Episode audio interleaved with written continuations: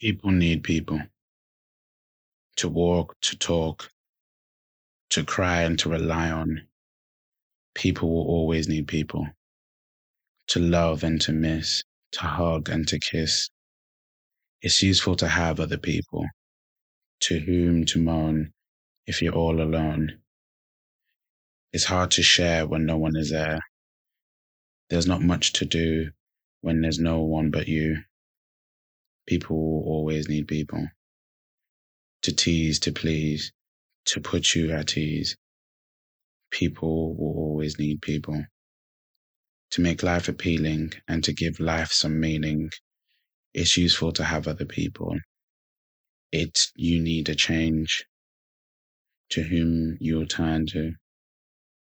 If you need a lesson, from whom you will learn. If you need to play, you'll know why I say people always need people. As girlfriends, as boyfriends, from Bombay to Osted, people always need people to have friendly fights with and to share bites with. It's useful to have other people. People live in families, gangs, posses, packs. It seems we need company. Before we can relax, stop making enemies and let's face the facts. People always need people. Yes, people always need people. Welcome to the Black and Raw podcast. I'm your host, Tino Kuda, Tondorai Bvunzawabaya. Here is a podcast that is creating the dialogue and the space for Black men to be their most authentic selves. Now, that poem I just read was by Benjamin Zephaniah, and it perfectly encapsulates what we are talking about in this episode with Judith. Judith is a mental health professional who is now a private therapist who has been working in the mental health space for about 20 plus years. So she's got a wealth of experience that she brings to the episode. And we talk about a lot of interesting things in this episode, actually. We talk about children's mental health. We talk about the impact that COVID has on children. We talk about traumas that people have. Talk about how to we talk about how to stay sane in such a crazy world that's going on right now, and how to keep positive mental health during it too. So I really hope you guys like this episode. I'm not going to give you any snippets because I think the poem that I just read out, like I said, encapsulates perfectly what we're talking about. So as you are listening to this episode and think about the poem and think about, you know, why people need people, you know, why we need connection as humans. And so, yeah, I really hope you guys like this episode. Please rate and review it. It helps this podcast grow. And if you want to find out more information about Judith, I'll put all her links into the show notes. You can also go onto my website, to www.blackandraw.co.uk. I hope you enjoy this episode. And yeah, I've got nothing else for you guys. So here's my conversation with Judith Desbonne.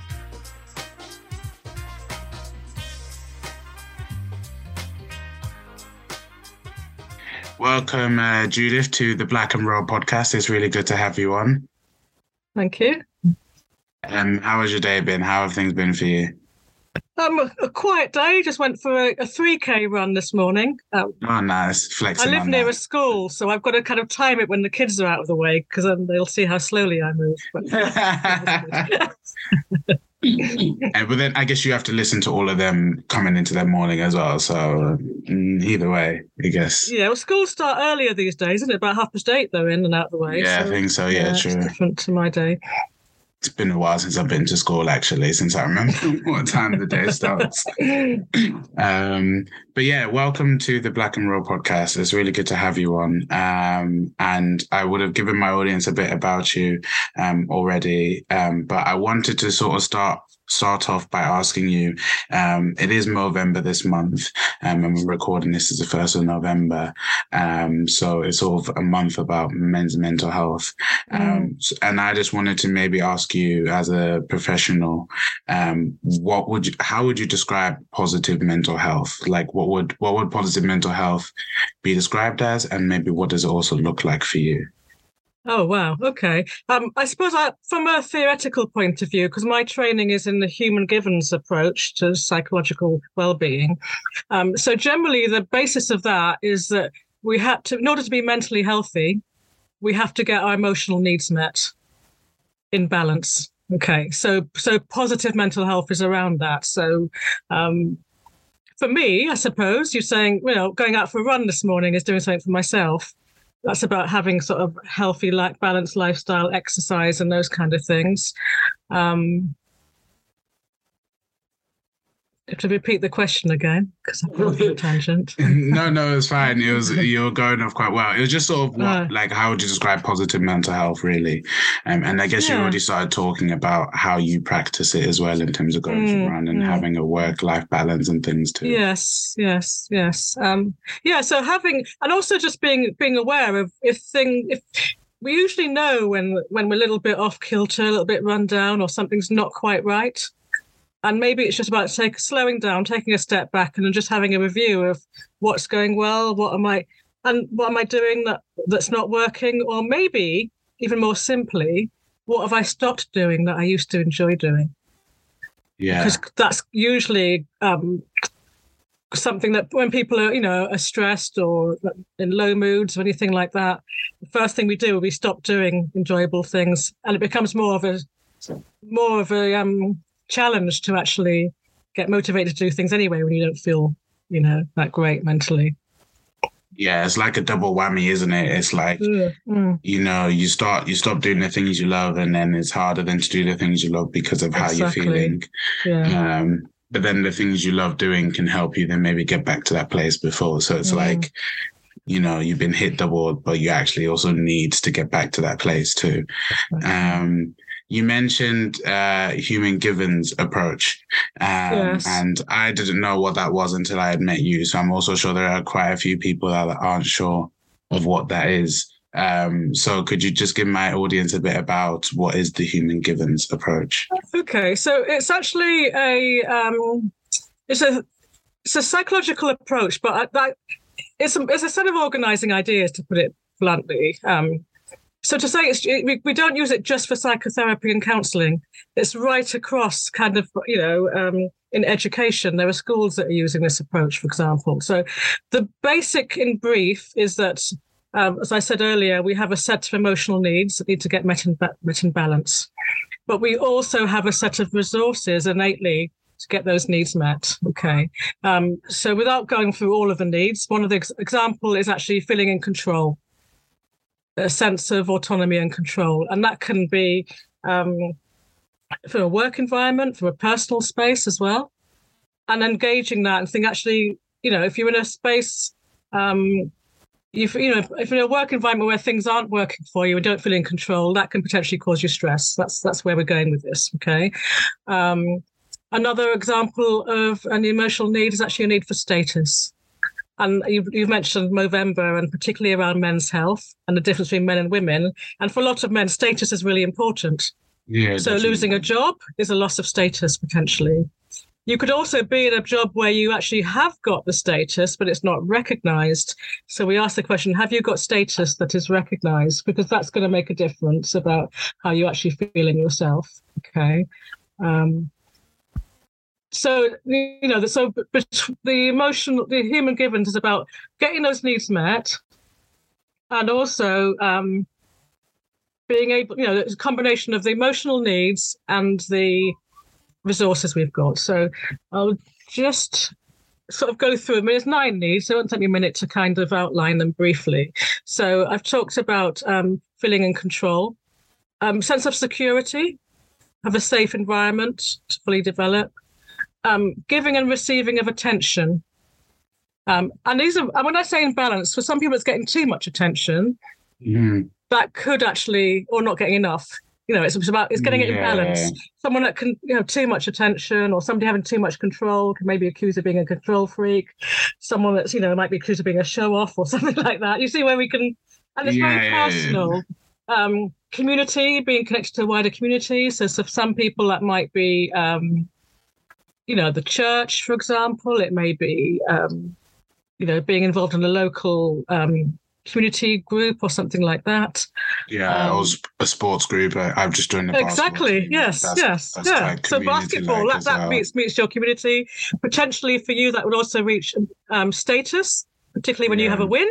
Okay. Yeah, definitely. And then another need we've got is intimacy. And that's not just about sexual intimacy. That's about having somebody that accepts us for who we are, warts and all. So somebody we can be truly ourselves with.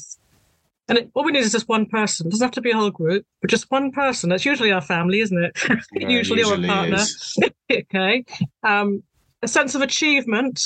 That ties in a little bit with status, I think. So feeling potentially competence in your abilities, that you can do a job well or you're achieving something in life. Another one is looking at sort of meaning and purpose. So actually having an opportunity to, you know, to sort of look at the bigger picture. Why are we here? You know, those big questions about the world. The philosophers and Socrates and all of them. Yeah. And then we've got privacy. So it's just having time out to yourself to actually reflect, consolidate experience and to kind of, you know, look at the bigger picture effectively. Yeah. So there's quite a few there by the sounds of it. So that's 9. Yeah. And I think they're all quite interesting, actually, in terms of how community, how intimacy, how a sense of purpose can sort of impact our experience of life, and even then sort of our mental health too. I think having a sense of control, I think, can be one where it's quite interesting because, really, we don't have much control over life, isn't it? Sort of, I guess, is maybe accepting that we don't have that much control over life, but you know, you sort of just have the control of yourself and like what you do. Yes, yeah, and also you think the things that cause people most stress are the things we don't feel we've got control over. Yeah, you know, like I was. For example, the weather, you know, how much time do the Brits spend talking about the weather? We've got no control over it. But it can really affect how people feel. Yeah, definitely. You know, it's a wet day, or if you've got something planned and it's grey or it's cold, or even seasonally as well. Yeah. Yeah, isn't there SAD, isn't it? That depression as well. Seasonal affective disorder. I used to have this thing about sort of hating the winter and, you know, getting really sort of wanting to hibernate. And this time of year, that September thing, which you also associate with starting school, college. I even started my nurse training in September.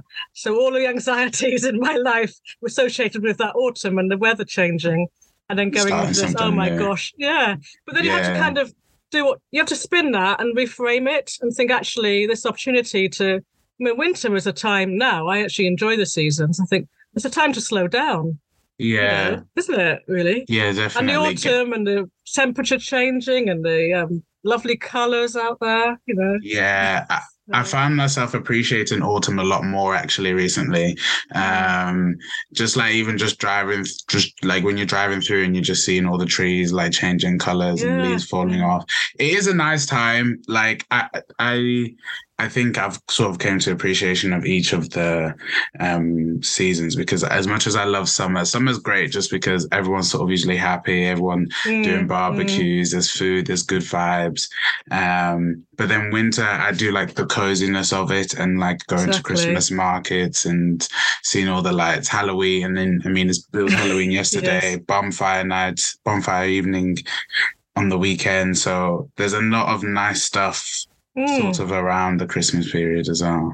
And where I live in Somerset, we have the Guy Fawkes carnivals. Oh, that's cool. So that starts starts in Bridgewater, and it's the first Saturday nearest to the 5th of November. Yeah. So it's all at night time, all lit up, and we got all the people work all through the year. The kind of carnival clubs raising money. So that's going back to our Human Givens. yeah, a real sense of community for people that are part of those groups and those clubs, and for us as just going to watch it as well and talking to random people. Yeah. And lots of people. Yeah, no, that sounds that sounds like it's going to be fun. That sounds like a very good way to spend the weekend.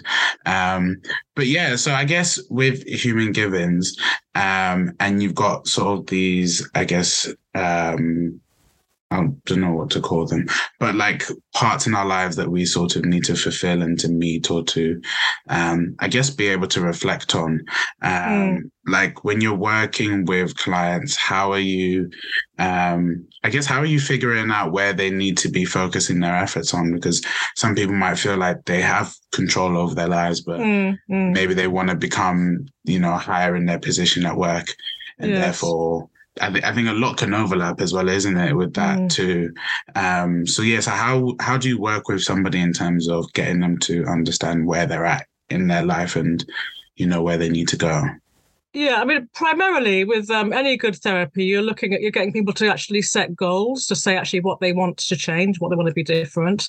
So that's really important. It's not, it's about thinking actually, yes, you're here because something's not working in your life, but what needs to be different? So that's a really good starting point. What is the goal? And somebody might say, well, I just want to feel happier. And if you had like a football stadium full of people who said they all wanted to be happy, that would be X amount of different versions of what happy means, wouldn't it? For me and for you, it would be very different. So you have to really kind of pin that down into something concrete. What does that mean? So, okay, happier might be, sort of going out more, or it might be sort of, feeling more motivated in the morning or whatever it might be. So you then, the other thing around sort of identifying the goals, actually use questionnaires as well. So we can actually look at those 9 needs and actually gauge it on a scale of 0 to 10. How well do you feel that's being met? So it's a really kind of swift, quick way of seeing where the underlying issues might be triggering that. And you think that, because we mentioned about work-related stress and those kind of things, it can be very, very evident. So that's primarily is actually getting them to set their goals. And then we think about if we work towards what, how to change, what to put in place to make that, to improve things. You might also have people that have got sort of traumatic events or difficulties from the past that are affecting their well-being now. So part of the training is actually, being able to de-traumatize and work with trauma and get them through that so that they can actually move forward. So that's as brief as simple as brief as I can be, in quite a big kind of question, isn't it? Really? Yeah, no, definitely. And I think, as you're saying, everybody has their own different versions of what makes them happy, and exactly. Everyone's just individual anyway, so people will come with different traumas and different life experiences. Exactly. So it's not just as easy just to say this is what we do. It sounded a bit also about. Sort of Human Givens was giving me sort of Maslow's hierarchy of needs, sort of. Oh, yes. Yeah. I mean, a lot of people kind of, if you've heard of Maslow, that's obviously a much older version, effectively. Yeah, but Maslow talks about hierarchy and implies that you have to meet the first level before you reach the top of self-actualization. Whereas the Human Givens is saying actually it's getting all of these needs met in balance. Yeah. But I imagine, Human Givens, the whole ethos and training, it comes out of what works well anyway. So we probably wouldn't have even had it without Maslow, I would imagine. Yeah. Do you know what I mean? Because this, looking at, it came about back, it's over 20 years old. So it's relatively newish for a therapeutic approach. And the founders, Joe Griffin and Ivan Tyrrell, actually developed this approach to working therapeutically in response to some of the less effective work that's going on out there. I mean, there's lots of people, lots of different trainings, of course, doing really good work. But as a vulnerable member of the public, how do you know where to start or what to look for? Yeah, true. And some people are doing, less harm than others, to put it mildly. So they actually started out by looking at sort of some core skills, what sort of therapists, counsellors, psychotherapists would need to actually be more effective. And then from then it just built up into becoming a whole diploma course. And that's kind of, where I got to with it, really. Yeah. Just starting on doing your day and thinking, this is interesting, I'll do another day, and then building up and actually thinking, oh, I'm going to do the diploma. And 20 odd years later, here I am. Here you are. So you were there also from the quite early beginnings then, actually, haven't you? So I was, yes. But didn't really realise. When you just go for like a training day, you don't realise, oh, this is something that's new. I mean, when I talked to you just now about those 9 needs, and maybe for listeners as well, people hadn't heard of this or weren't aware of it. I was talking to somebody yesterday through some other work I'm doing, and I won't name the name because this person said when they were at school and they had difficulties with their mental health around kind of wanting to achieve well and struggling mentally and actually to the point of self-harming, had they known that they had emotional needs that weren't being met, that would have made a difference. Yeah. And that was really empowering to hear that from adults now, to say actually, and part of this is I'm going to be doing some work with some young people around sort of teaching them this stuff, basically. So that's where we got into that conversation about how empowering it can be to hear this, or to have an understanding that we have emotional needs that need to be met in balance. Yeah, definitely. And I think balance is a word that keeps coming up, but it's so essential, isn't it? Because you can't have too much of anything. Like I have way too many sweets and chocolates. It is my devil. But you can't have too much of everything. Everything sort of needs that balance, doesn't it? In life. And I guess with all those needs too, as you're saying, you can't have, you don't give a child too much attention, do you? But then you don't want to give them too little attention. Exactly. You don't want sort of, I don't know, your status to be really, I mean, some people want their status to be really, really high, but then with that comes a lot of other things as well, which is not always as easy. I think I haven't read Will Smith's book yet, but, in his book, he was saying, "Oh, when I was poor, at least I could blame my depression on my mental, on my poverty." Okay. Then he was like, "But when I was rich, I didn't have anything to blame it on," which I was like, "That's really sort of fascinating." Just like for him, like it was like it wasn't an excuse no longer. Sort of like I have to necessarily deal with it. So that, I guess that's also just a thing of just because you're famous or something, or you got high status or something is going really well for you on the outside, doesn't mean everything is going well on the inside, isn't it? Exactly. And it's not, so it shows it's not just about material things in life, doesn't it, really? As we know that, because we're not rich and famous yet. Yes, it's a key word in that one. Yeah. I've had to just pull up a crib sheet, because even though I've been doing this for a long time, you don't always remember them. But I touched on resources. So some of the resources we have to get our emotional needs met. So that ties in with the bit of the human givens that is often forgotten about, to be mentioned. We talk a lot about needs, but we also need to think about what innate resources we've got. So a rational mind, we can think relatively clearly. Okay. Yeah. And through this interview, where I've kind of stumbled on my words or not got the right word, or that's a little bit of anxiety, isn't it, where we get a little bit stressed, we don't get our words out right. But when we're calm, we can think clearly. So coming back to the human givens, one of the things I do in therapy is teach people how to relax, how to calm down, because I mean, one of the things we were taught in our training, when people get emotionally worked up, what we call emotional arousal, that disengages your thinking brain and makes you stupid. So you say things that without thinking, because you're so stressed. In the moment, so, and just, you're rattled, aren't you? It's just like when people say, I need to go away before I say something I don't regret. Before I say something I do regret, isn't it? It's like, I don't mean whatever I'm going to say, but I need to just walk out of this situation. And then we've got emotions and instincts. So that hopefully speaks for itself. We've got instincts, we have emotions and feelings and those sorts of things. An important one is obviously memories as well. And we have a long-term memory. But we can also, the issue here is sometimes we can misuse our innate resources. So another one, for example, irrational mind, imagination and those kind of things as well. If we kind of, when people get anxious and worry about things, sometimes they're misusing imagination by thinking about the worst case scenario that can happen. Yeah. I think it was Winston Churchill apparently quoted, most of the things that he worried about didn't actually happen. And we probably could all agree with that, couldn't we? Yeah, true. We've got the ability to connect with people as human beings, build rapport. What's in my head? I'm sure you've heard of the poet Benjamin Zephaniah. You don't know. I feel like you must look him up. Before. I've met him a few times. Fantastic chap.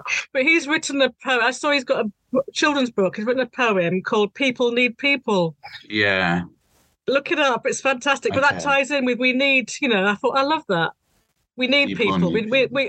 We're social animals. We're not supposed to be in this world on our own.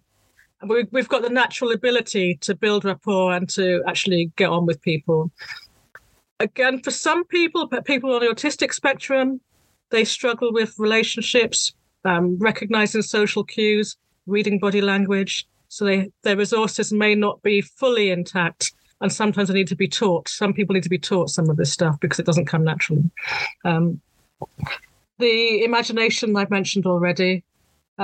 Ability to know, so it's just kind of ability to kind of just look at things at a different perspective, basically. The observing self, that just simply means the ability to just take a step back and look at things from a different perspective. Yeah. And in therapy, sorry.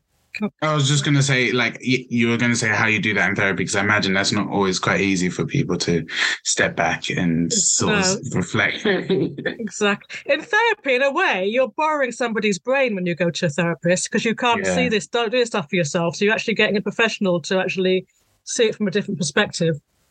So that's part of it.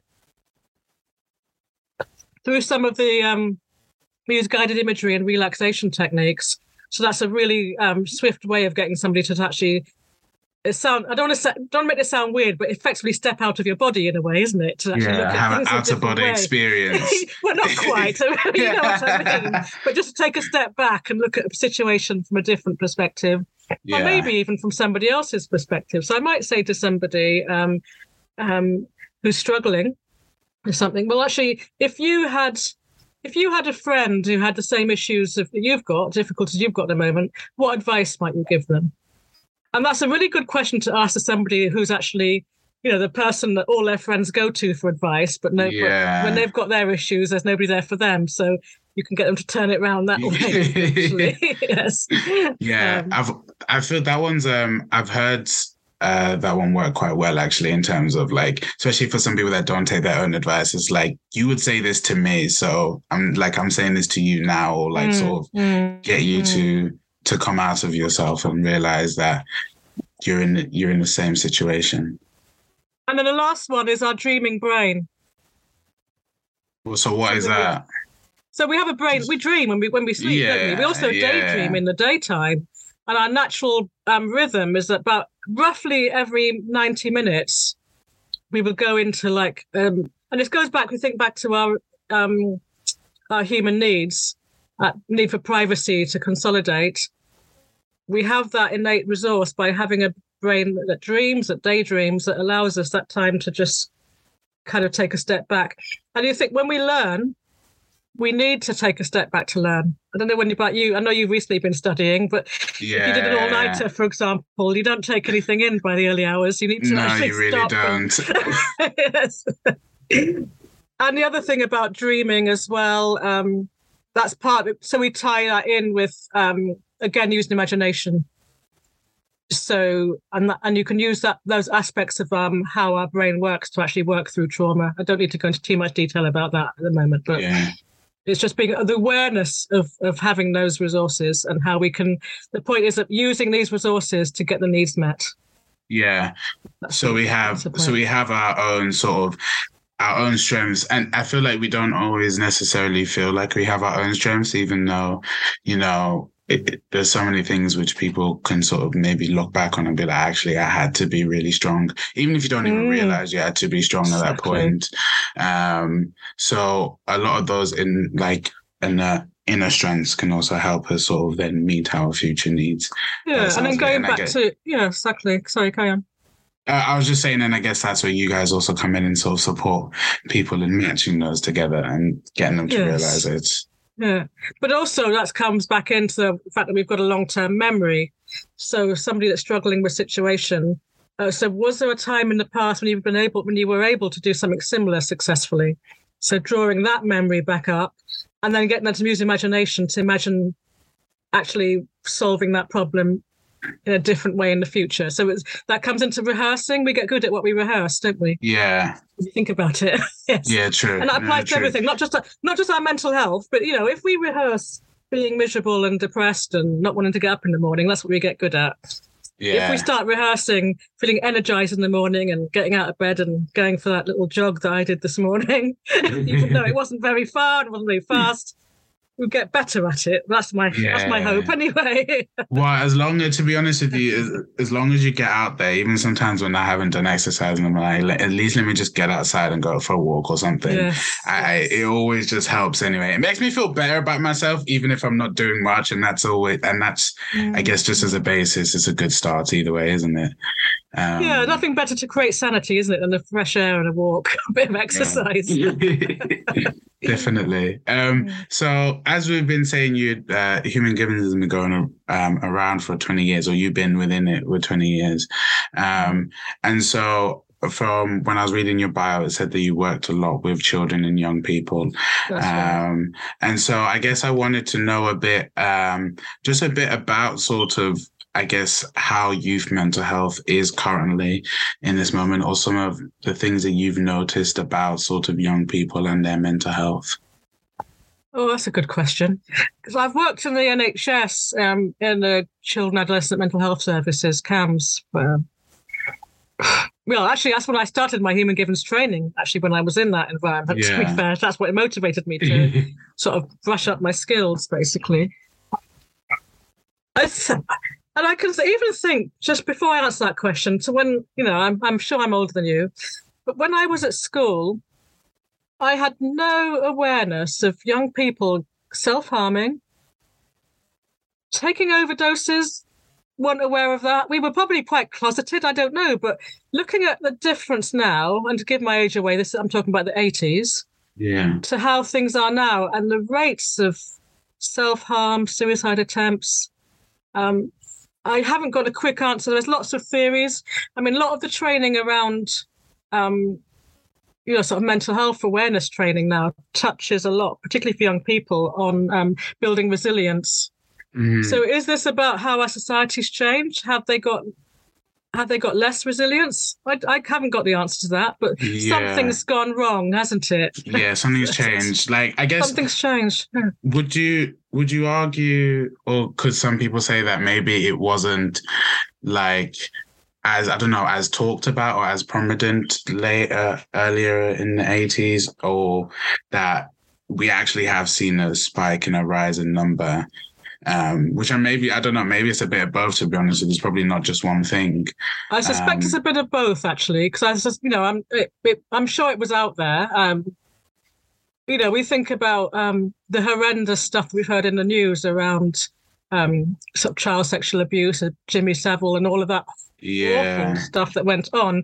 That was going on in the 70s, but nobody was talking about it. With relation to the mental health of children, I mean, the services are stretched. There must be a rise.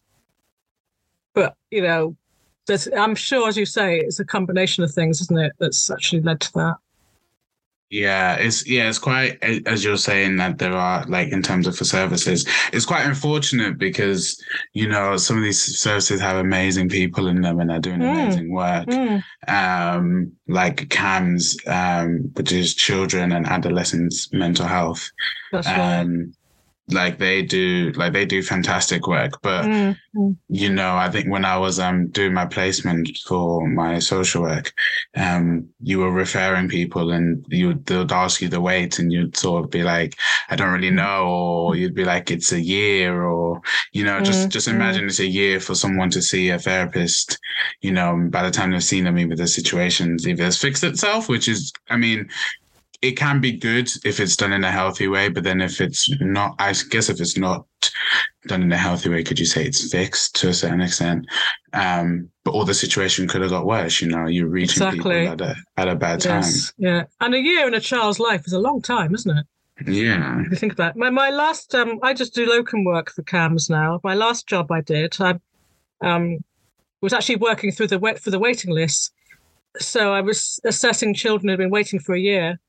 So they might have had a low level trauma, but you then, by the time you saw them, it was untreated for a year. So what you then have on top of that is all the behaviours that they've actually had to develop in order to cope with the untreated trauma. So it actually makes it more complex the more you leave it alone. I mean, we used to jokingly say, ignore people long enough and they sort themselves out. But I don't think that's entirely true, is it, really? It might be for some people, maybe in social work, but I'm not sure. No, joking aside, it's, you know, that's a tricky one, isn't it? And it is also a postcode lottery, because most people assume that the mental health services across the UK have long waiting lists and aren't fit for purpose. I know in the area that I live in Somerset, there isn't a waiting list in CAMHS. Yeah, so that's really crazy, unusual. That's really unusual. Yeah, because it's a pretty good service down here, which I'm always mindful of as a private practitioner. Oh well, I'm not as busy with my CAMHS private cases because they're being seen. Yeah, yeah. But I mean, go on. I suppose some of the ones that would come my way would be the people that don't reach the criteria. That's what I was going to say, because the criteria for the mental health service at NHS is pretty high, has to be, you know, high risk, you know, sort of. Yeah, which I guess not everyone's going to be high risk, isn't it? You sort of, even if a medium risk, you still need that.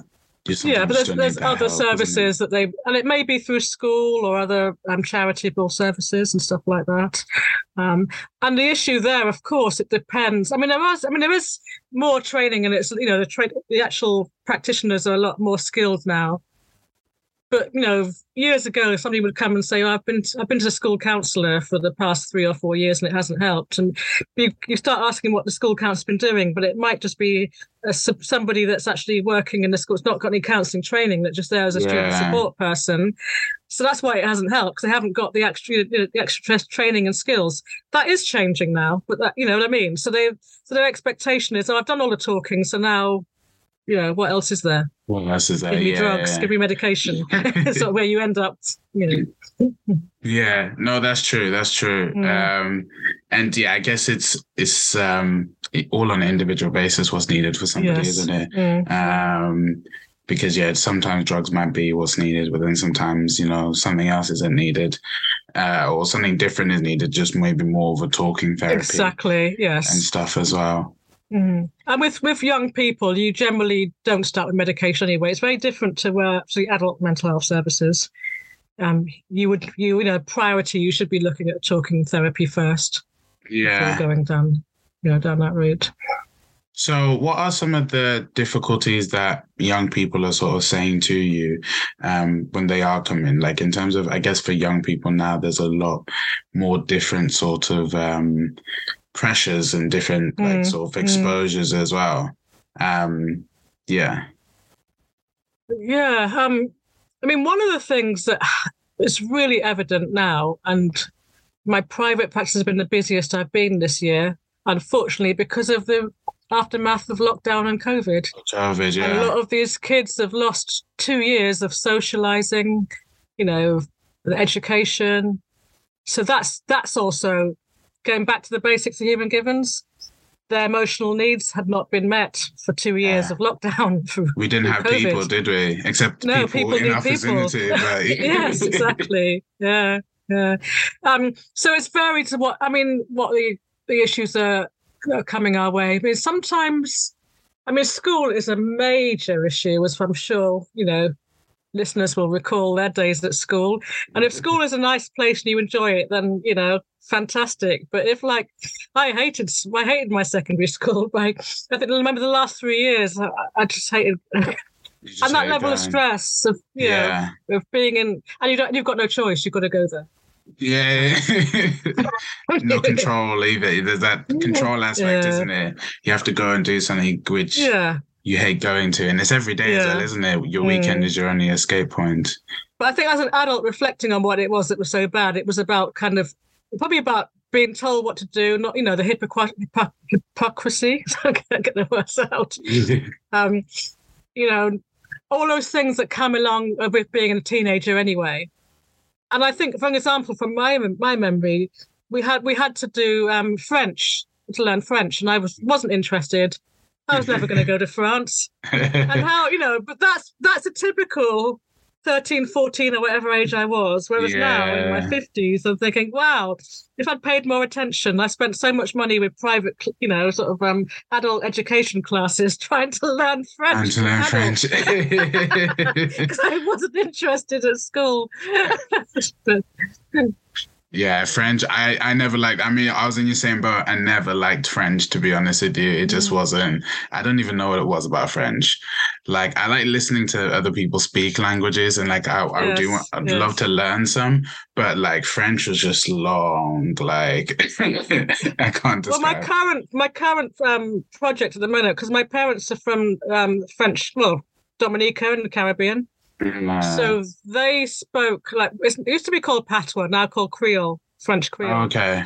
They never taught us because they didn't think we needed to know. But now there's, I just bought a book to actually teach myself how to speak the language. So when I go out there, you know, I'll actually be able to hear what the locals are saying about us. And it's very similar to French. Oh, okay. So it's all coming back to French. The universe is saying. Yes, I've gone off on a tangent. Sorry, that's your question. No, it's good. But you were saying schools can provide stress. We're talking about schools, to be fair, that they can provide stresses for children. And yeah, I guess. Like what else, like schools, COVID must have been a crazy one, to be honest, because even kids not wanting to go back to school because of COVID, I remember that was happening, and sort of even then I was causing issues in terms of... the anxiety around it and everything else, wasn't there, basically? Yeah. And then, of course, you've got issues around relationships and bullying, which is a trauma. If you think about, you know, being bullied is traumatic. Yeah, people don't think of it in that language, but it is. If that's happening at school, that's a toxic environment to be sending any child into every day, and that's going to impact on their mental health and long term potentially. Definitely. So yeah, it's quite. It's a. I don't even know how to describe it. It's just a very interesting time we live in, to be honest with you. Because I think you can easily... I was listening to a podcast the other day, and the guy was talking about having hope sort of while things seem hopeless. And sort of how that can sort of impact your mental health and things like that. But I guess also just something... takes me back in terms of what you're saying, in terms of like the stories you sort of repeat to yourself can sort of really go a long way, and I guess keeping sort of a good mental health like journey. Like I said, during these crazy times, like whoever thought you would have had Russia invading Ukraine, and you know, and then fuel prices, and you know, economies and democracies around the world just doing crazy things. It's a crazy time. It fully, like I talk about it with my cousin, and you just sort of every time you say something again, you're like, wow, just wow. And the worst thing to do is to watch the late news and then go to bed with all that negative bad news. I know we should be aware of it, you know what I mean? But I was listening to the late news last night. I thought, how are you going to have a restful night's sleep after? I mean, I'm not saying we should ignore what's going on in the world, but it, you know, it's pretty grim, isn't it? Really? Yeah. Like the things you've just said. Really. And that's not even all of them, is it? So it's no, it's just touching on it, isn't it? Really. So yeah, like they said, either laugh or you'll cry as well. Yeah. So I guess I guess on the topic of sort of how to keep like good mental health, but sort of how to keep yourself sane in such a crazy world. Like sort of what would you do, or sort of what would you maybe advise people? Yeah, I think it's going back to, for me, and what I would advise people is actually to that time to do stuff for yourself. And the busier we get, that can sometimes be, and when I say do stuff yourself, it may just be going to the gym, doing things you enjoy, going for that, you know, getting up an hour earlier and doing a bit of exercise if that's your thing, meeting up with some friends, you know, if you can't see them in person, do something on, you know, phone call, whatever it might be. Yeah, we were doing something in COVID, weren't we, when we couldn't see everybody. The other thing that I is doing, being creative. It's raspberry, it might sound strange, but doing something with your hands. I'm moving my hands as I'm saying this, actually. So, you know, knitting, maybe, if you're into that. I've just started jewellery making, which is just something I've been doing like on a weekend or whatever. Oh, cool. It's a creative, getting into that, you know, because whilst you're joining a choir, or, you know, I'm talking about stuff I do, but I mean, yeah, there's plenty of other things. Playing a musical instrument, because when you're focused on something you enjoy, you have there's limited space for all the things that, you know, those negative things that are going on in the world, or what might be in your world, basically. So that's what it's really about, that self-care. Part of this is about self-care, and that's really important for people who are in the caring profession as well. And there's a term which I'm sure you're familiar with, compassion fatigue. I'm sure you've heard of that. Yeah, they've told us about that before. Yes, and I sometimes the worst thing with my NHS job, because that's quite, you know, high tariff, and I only do it part time. I had a month off in August, and within a week of going back, and you kind of look at the caseload and hear the stories, and you know what I'm saying. And it is really heart sink, actually. Yeah, it doesn't feel like you've been away sometimes, actually. And that's because when you're stuck in these situations, you don't realise just how horrific the stories we hear. You know, in social work and mental health, you have to detach yourself from it. You can't get emotionally involved in somebody else's pain, because you burn out. Yeah, definitely. In this profession, I think they said. I can't remember what the statistic was, but it was quite high. But it was like something percentage of social workers leave within the first 5 years, or quite a high percentage, just because people do come in and they burn out. And like I even remember, I was. Like, because when I was in a MASH team, can't say where I was though. Even just when I was doing my placement there, and then I had finished my placement, I remember I'd told somebody I'll get someone to call you back or something like that. And like while I was swimming in the morning, I just remember I was thinking, did she call her back? I wonder how it went and things like that. And I was like, oh my gosh, I'm trying to swim. Like I'm just trying to do this thing here. And this was at like 6, no, not 6 in the morning, not that early, but around like 7 o'clock. And like, oh my day, it's like, it's hard not to, you tell yourself, don't think about it. But you wouldn't be able to do the job if you didn't care. Yeah. And I would never want to be those sort of burnt out health professionals who don't care. And I've heard too many stories of those people. I'll never be one of those people anyway, but at the same time, you've got to be aware of that, because I mean, I know sometimes like taking a week off and then somebody will come into my head while I think about, you know, and that's okay to a point, isn't it? But what you don't want to be doing is checking your work email and then going down a rabbit hole, and or behaving like, you know, a certain Conservative politician and sending, you know, stuff in your work private email that's work related or whatever it might be. Just someone. But it's about recognizing that, isn't it? And also, if you are feeling a little bit of the compassion fatigue, a little bit sort of tired, planning your time off and taking proper time off. And I know in health and social care, that's really tricky, particularly when you've got a caseload and you come back after a week off and they're all you've got to hand it over, somebody else got to look up. Yeah, exactly. Yeah. And that's about the system, how that system needs to be looking after people as well. That, you know, that this is that you're working with. Yeah, you don't have to come back to that, really. But no, it's not easy in health and social care, but it's something that you've got to be mindful of. Yeah, no, you've definitely got to be mindful of it. And I think even just sort of like coming back onto what you're saying in terms of doing something creative or do something to distract your mind off it, like even for those, for everybody, but then us in the care, in the care industries, for me, practicing, like playing guitar. I learned guitar in, there you go. In lockdown. So that was sort of like, because I used to play as a kid. I did a few lessons and I think I just got bored of it. But then like, I, you know, like when you then regret, you're like, imagine if I'd stuck at it all these years. Yes.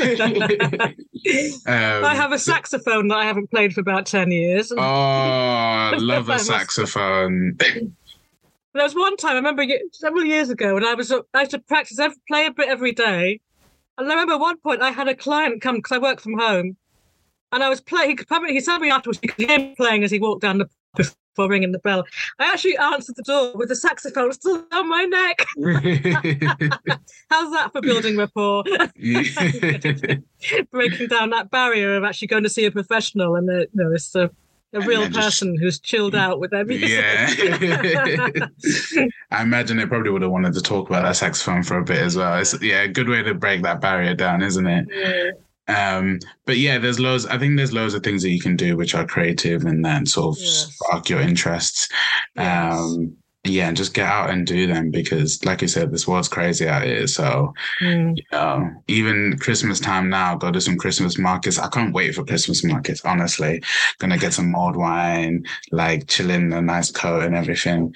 But just doing things you love, isn't it? Yeah. Just sort of, and spending time with friends and family as well. Mm. And I've got to find a Christmas market to do a stall and sell these earrings I've been making. You put it to good use, isn't it? Make some money off that, you know? Yeah, I've done some red, gold and green and some LGB rainbow ones and LGBTQ ones and all sorts. Nice. Just original stuff that you wouldn't get in the shop. Yeah. No, we like it. No, we definitely like it. So I just wanted to sort of ask you in terms of about mental health and coming back to sort of Movember and men's mental health. I wanted to see how, like, what you think in terms of how men and women experience sort of mental health differently, or whether there are any differences. I mean, I'm sure there are differences, but what have you noticed throughout your years of practice? Wow, that's a really good question. And that comes down to the difference between men and women. And you're right, there is a difference, isn't there? Yeah. So men and boys would often, and we have to generalise here because this is overgeneralising because not everyone is individual, but more likely to be doing sort of more, I don't want to say aggressive, but maybe that's what I mean here. So you see the anger. So if you've got somebody, a boy that's traumatised and a girl that's traumatised, the boy is more likely to be punching walls and getting angry. The girl is more likely to be cutting themselves and taking an overdose. And that is very, generalised. That's the difference. With men, males, boys, it's around the thinking style. So they generally would want to, you see a problem and you want to sort it. Yeah, usually. So that, remember those awful, probably you remember, but there were some awful books called Men Are From Mars, Women Are From Venus. And there was I've heard of the book. I've never read it, though. I tried to read it. I couldn't, not my thing. It was a bit weird. But some of the stuff underlying in there was touching on those differences. So men to kind of, they call it Mr. Fix-It and going back to their sheds and having their caves. So if a woman goes to a man with a problem, they would actually come up with a solution and try to fix it for them. And the women would think, actually, I don't feel listened to. You're trying to fix my problem. I just want somebody to kind of just say, okay, I hear what you're saying. I'll put their arm around you and everything's all right. Yeah, okay. Yeah. It's hard for us to do that as well, isn't it? Because we just want to, solve your issue. But sadly, with depression, for example, the higher rates of suicide in men, as we know. Sadly. So this comes down to partly to that male thinking style of wanting to fix things, but also when somebody gets depressed, they get into a state of what we call black and white thinking. So actually it's all or nothing. And also a sense of this is never going to change. It's going to be a permanent situation. It's going to affect every aspect of my life. And if you're in that state of mind that depression is leading you into, then the solution is to not be alive. And they're more likely to do more aggressive sort of self-harm, suicidal attempts that are more likely to be successful, unfortunately. Yeah, so I guess that goes with that. Without naming them on the here, okay. Yeah, I was just going to say, I guess that goes with that line of thinking of like, maybe suicide is the only way to fix it. Like in terms of men, it's like, I've got to fix it. How can I? This is permanent, so I guess I have to do something that's permanent, isn't it? And it's not permanent, of course. It's a it's a permanent solution to a temporary problem. Yeah, isn't it? Sadly, but sadly, the rates of suicide in boys and men are higher, so it's got to be down to that difference in their thinking style and how, and of course how depression and that process will affect people. In women and girls, you're more likely to see it turned in. So you may see eating disorders, you might see more sort of the self-harm, you may see overdoses as well. And they might even, with the overdose, be intense that you just want to fall asleep and not wake up. Mm-hmm. So the less of the aggressive, more attempts that are more likely to be survived. And I'm saying I'm generalising because, of course, there are girls and women who do more aggressive stuff than those things, and there are men that do less aggressive things to hurt themselves. But it's around that mindset and how you kind of see, you consider that to be the only way out. And of course, what I haven't mentioned is talking. So the that kind of the stigma behind going to talk to somebody like me or a talking therapist, not to do that within the Black community as well. That sense of actually you don't chat your business to other people, you keep it to yourself. So culturally could be an issue as well, male and female. So there's lots of things that would affect that outcome. Yeah, definitely. And as you were saying, it definitely a big generalization, but you sort of have got to maybe at least sort of have the discussion, because we can't have a discussion on individual basis, can we? Or else we'll be here forever. But I think that is quite good for sort of people to understand, and especially for men and for women, and for both ways, because if we understand how women experience mental health, it makes us better as men for when we're in our relations with them, and vice versa. I think something here recently had happened to my dad, and it was a sort of a family issue, and we'll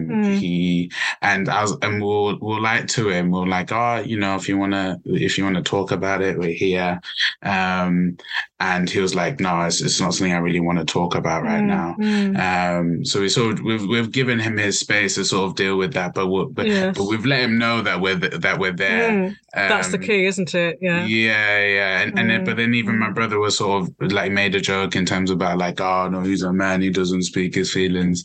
So I think there's a sort of a bit of a playfulness there, but then also like he's not ready necessarily to talk about it just yet. Maybe he might have talked to my mum about it, but I don't know if he has yet. But I think with men, there is still that, especially for older men, there's sort of still that, I'm going to sort of keep my feelings quite reserved and maybe until I know how I properly feel. Yeah, and I guess that again, I'm just thinking out loud here as you just maybe sort of think about a potential reason for that. Is that because for men, the emotion involved in actually talking about feelings is a lot bigger potentially than for women, who we're used to talking. Women, will do that and talk to girlfriends and that kind of thing, naturally more so. And again, I know I'm generalising, and there'll be people maybe shouting at this podcast thinking, no, that's not true. But is that part of it, do you think? That sort of the vulnerability more of it, like in terms of saying how you're feeling. I don't want to actually let my guard down and appear to be vulnerable.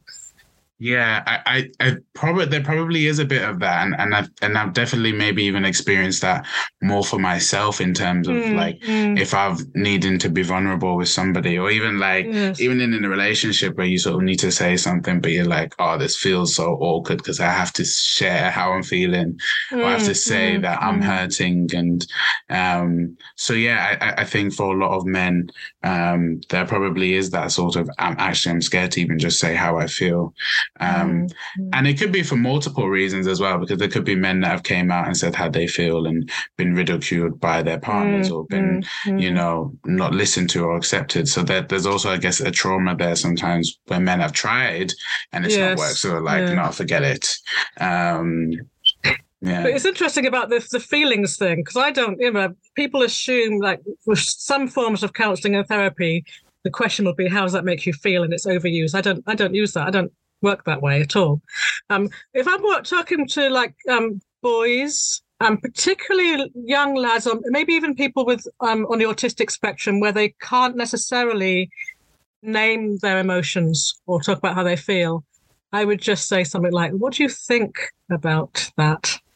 Yeah. And that's rather than asking about feelings, what do they think? Because then that can then get them more into that logical part of the brain to start thinking in their problem solving what they think, rather than feelings, which might make them feel they've got to go inwards. And that's such a subtle little use of language. And often that can be easier for males to answer what do you think than what do you feel. And you may even still get the same answer. Do you know what I mean? Yeah, it's true. The same question, but just worded a bit differently. Yeah, because what you think, because you're probably thinking about how you're feeling, isn't it? Like, yeah. Or you're thinking through the issue. Would be, like... Yes. So if you had a friend that had a relationship, I mean, it's probably not the best example, but it's what comes to my head. So friends had a relationship breakup, and you say, "Oh, and how are you feeling about the fact that she's left you for somebody else?" And they're going to like, "Oh, I don't want to answer that." What do you think about the person that she went off with? Oh, I think he's whatever. You know what I mean? It's it can potentially actually open up a conversation.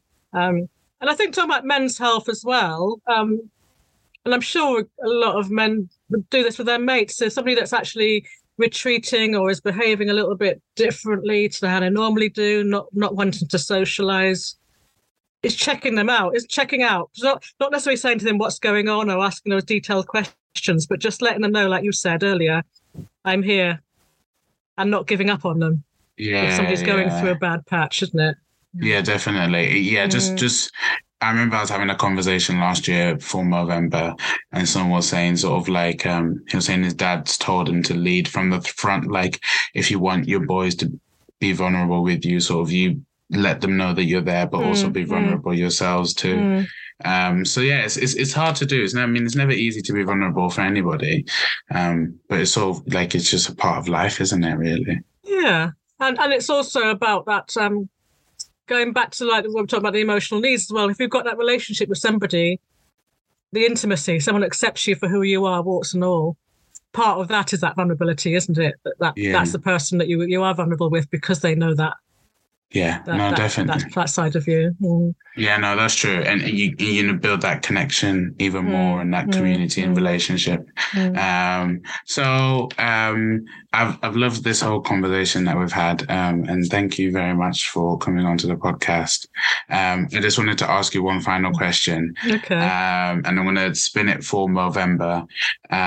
So say if there's a young black boy that's sort of listening to this podcast or listening to our conversation, and I guess they're wanting to sort of understand how can they protect their mental health, how can they sort of navigate this world and be like positive and have positive mental health. What would you sort of advice would you give them, or maybe something that you think would really help? Oh wow!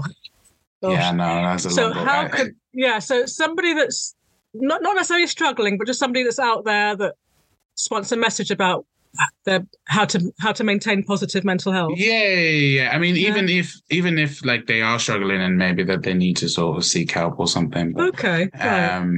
Yeah, just sort of how do you sort of navigate that? I guess. I think ultimately is to speak to somebody, and it's finding that one person. So if you're in school, it may not be the person in school that's supposed to be the one that you talk to. It might be a teacher that you get on with. Yeah. It might be if you go to an after-school club or some kind of, you know, some social activity. There may be just somebody there. It might even be a pal. It could even be like a helpline, you know what I mean, or an online play space, but it's somewhere where you can actually just express what's going on for yourself.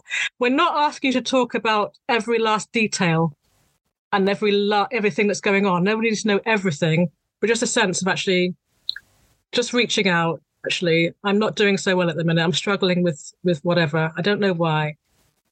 So it's just actually finding the strength and the courage to actually speak out. And actually, that is a much braver thing to do. And that takes a lot more courage to speak out. It's, you know, than to actually hold on to it. Yeah, bro. Yeah. Thank you very much, Judith. Thank you. Yeah, thank you for coming on to the podcast as well. Thank you. It's been a pleasure. It has been a pleasure. I hope we can do it again soon. So I hope you have a good day. And thank you very much. So guys, I really hope you liked the episode. Thank you for listening, and thank you for getting to the end of it. Like I said, I really hope you enjoyed it. I really hope you took some value from it, especially in these crazy times. You know, Taiwan wanting to invade, well, the other way, China wanting to invade Taiwan, Russia, Ukraine.